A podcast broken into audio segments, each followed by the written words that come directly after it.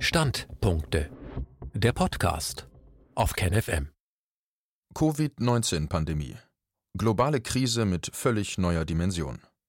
Ein Standpunkt von Wolfgang Effenberger. Mit Covid neunzehn erleben wir eine Krise, die in dieser Dimension noch nie da war, nicht einmal zu Kriegszeiten. Ganze Volkswirtschaften werden heruntergefahren, selbstverständliche bürgerliche Freiheiten außer Kraft gesetzt und die Versorgung der Bevölkerung auf das Notwendigste reduziert.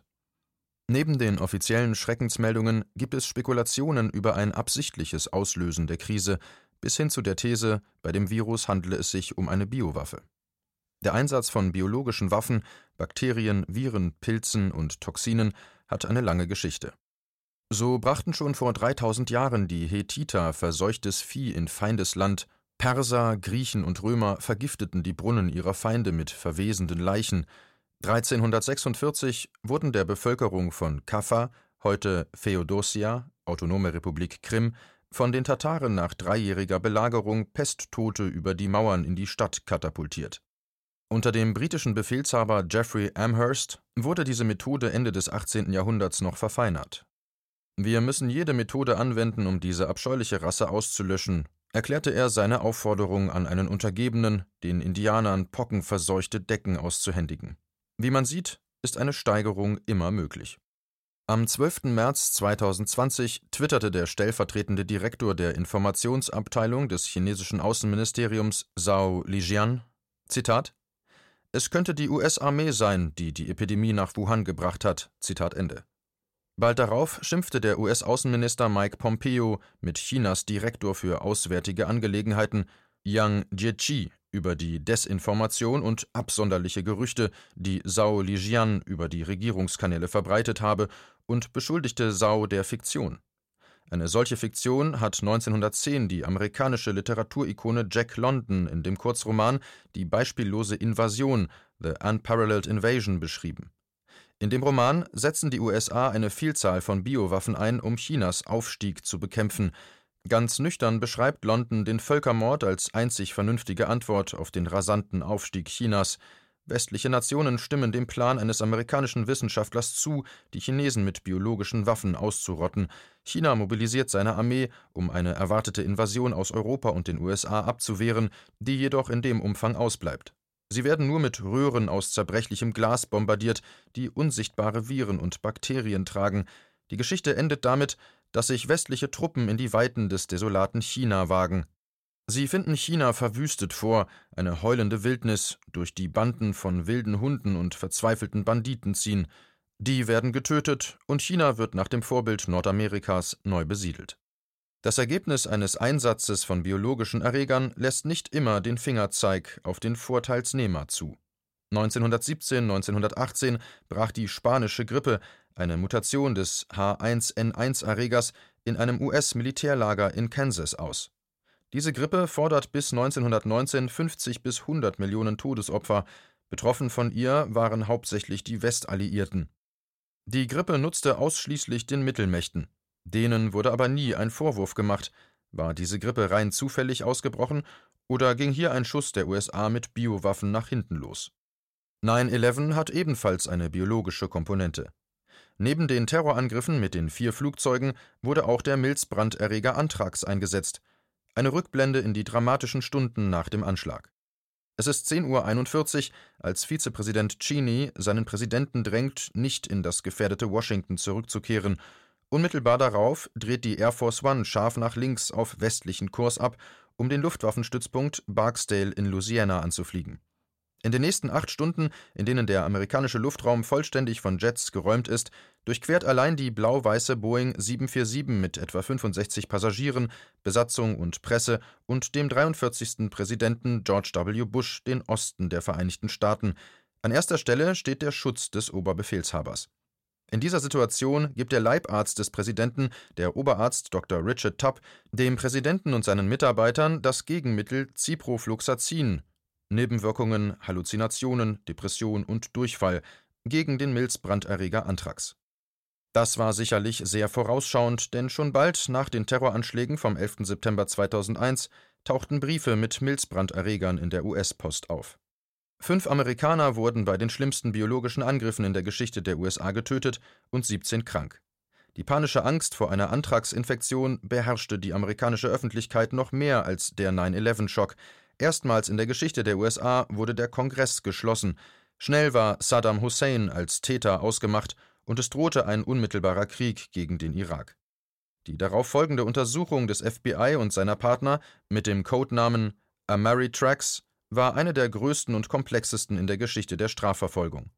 Die Spur führte schließlich nach Maryland, direkt in das Biowaffenlabor des United States Army Medical Research Institute of Infectious Diseases in Fort Detrick, als Biowaffenlabor neunzehnhunderteinundvierzig eingerichtet, zu Doktor Bruce Edwards Ivins, amerikanischer Mikrobiologe, Immunologe und Forscher für B-Waffen. Es gilt als gesichert, dass es sich bei den Milzbranderregern um Vertreter eines sogenannten Ames-Stamms handelt, eines Stamms, der erstmals neunzehnhundertachtundzwanzig in einem Labor in Ames im U S-Bundesstaat Iowa isoliert wurde. Einen der wenigen nachzuweisenden gefährlichen Unfälle hat es neunzehnhunderteinundachtzig in Fort Detrick gegeben. Zwei Liter mit dem Chikungunya-Virus sind entwendet worden, genug, um damit die Weltbevölkerung mehrfach umzubringen. Die Tatsache gelangte durch die Indiskretion eines ehemaligen Mitarbeiters an die Öffentlichkeit. Fort Detrick wurde im August zweitausendneunzehn geschlossen. Die Schließung durch das amerikanische Seuchenzentrum C D C P wurde mit Fehlleistungen, Versäumnissen und fahrlässigen Umgangsweisen mit den gefährlichen Substanzen begründet. Kurz nach der Schließung gab es erste Lungenerkrankungen, die mit dem Konsum von E-Zigaretten, Vaping, in Verbindung gebracht wurden. In einer Petition an das Weiße Haus vom zehnten März zweitausendzwanzig wird von einer zeitlichen Übereinstimmung zwischen der Schließung des Labors und dem Ausbruch der Covid neunzehn Epidemie gesprochen. Im Antragsfall verkündeten nach sieben Ermittlungsjahren im August zweitausendacht das Justizministerium und Beamte des F B I einen Durchbruch und gaben Dokumente und Informationen heraus, die zeigten, dass eine Anklage gegen Doktor Bruce Ivins unmittelbar bevorstand. Ivins, der bis zu dreißigtausend Menschen den tödlichen Sporen ausgesetzt hatte, nahm sich das Leben. Doktor Richard Tubb war vierzehn Jahre lang der medizinischen Abteilung des Weißen Hauses zugeteilt und diente von neunzehnhundertfünfundneunzig bis zweitausendneun in drei Präsidialverwaltungen. Als dienstältester Arzt des Weißen Hauses in der Geschichte der U S A war Tubb der Leibarzt von Präsident George W. Bush und Vizepräsident Al Gore während der Clinton-Regierung und hatte unter anderem die Funktion als Direktor der medizinischen Einheit des Weißen Hauses. zweitausendneun schied er als Brigadegeneral aus dem Weißen Haus und der Luftwaffe aus. Anfang zweitausenddreizehn wechselte Tubb in den Vorstand von British American Tobacco, B A T. Die Ernennung kommentierte Richard Burroughs, Vorsitzender von B A T, Zitat: „Diese Ernennung ist ein weiterer Beweis für unser Engagement, die Wissenschaft in den Mittelpunkt unseres Geschäfts zu stellen, und ich freue mich auf die Rolle, die Richard bei der Entwicklung unserer Strategie spielen wird." Zitat Ende. In der Pressemitteilung von B A T wurde behauptet, dass Tubb eine führende Persönlichkeit des öffentlichen Gesundheitswesens sei, die sich aktiv an der Wissenschaft und der politischen Entwicklung der Schadensminderung durch Tabak und alternative Nikotinprodukte beteiligt. Der offizielle Lebenslauf von Tubb der U S-Luftwaffe erwähnte jedoch keine Arbeit im Bereich der Schadensminimierung durch Tabak, und am achtzehnten März zweitausenddreizehn durchgeführte Recherchen in Datenbanken für Gesundheitsveröffentlichungen, einschließlich Web of Knowledge, Scopus, PubMed und Embase, ergaben keine von Fachleuten begutachteten Veröffentlichungen, die von Tubb zum Thema Schadensminimierung durch Tabak verfasst wurden. zweitausendachtzehn wurde Tubb als Vorstandsmitglied einer kanadischen Firma namens Parallax gelistet, deren Mission es ist, Zitat, „die Geißel des Zigarettenrauchens mit einem sicheren und reinen Produkt zu beenden." Zitat Ende. Dazu Tubb, Zitat, „Ich möchte da ansetzen, wo die Führungsgruppe von LexisNexis Risk Solutions das Beste für die Menschen tut, die es am meisten brauchen, meine Patienten und die der Heiler im ganzen Land sowie ihre weiteren Unterstützer. Tue das Richtige, indem du Gutes tust." Zitat Ende. Was macht die Tabakindustrie nun Gutes?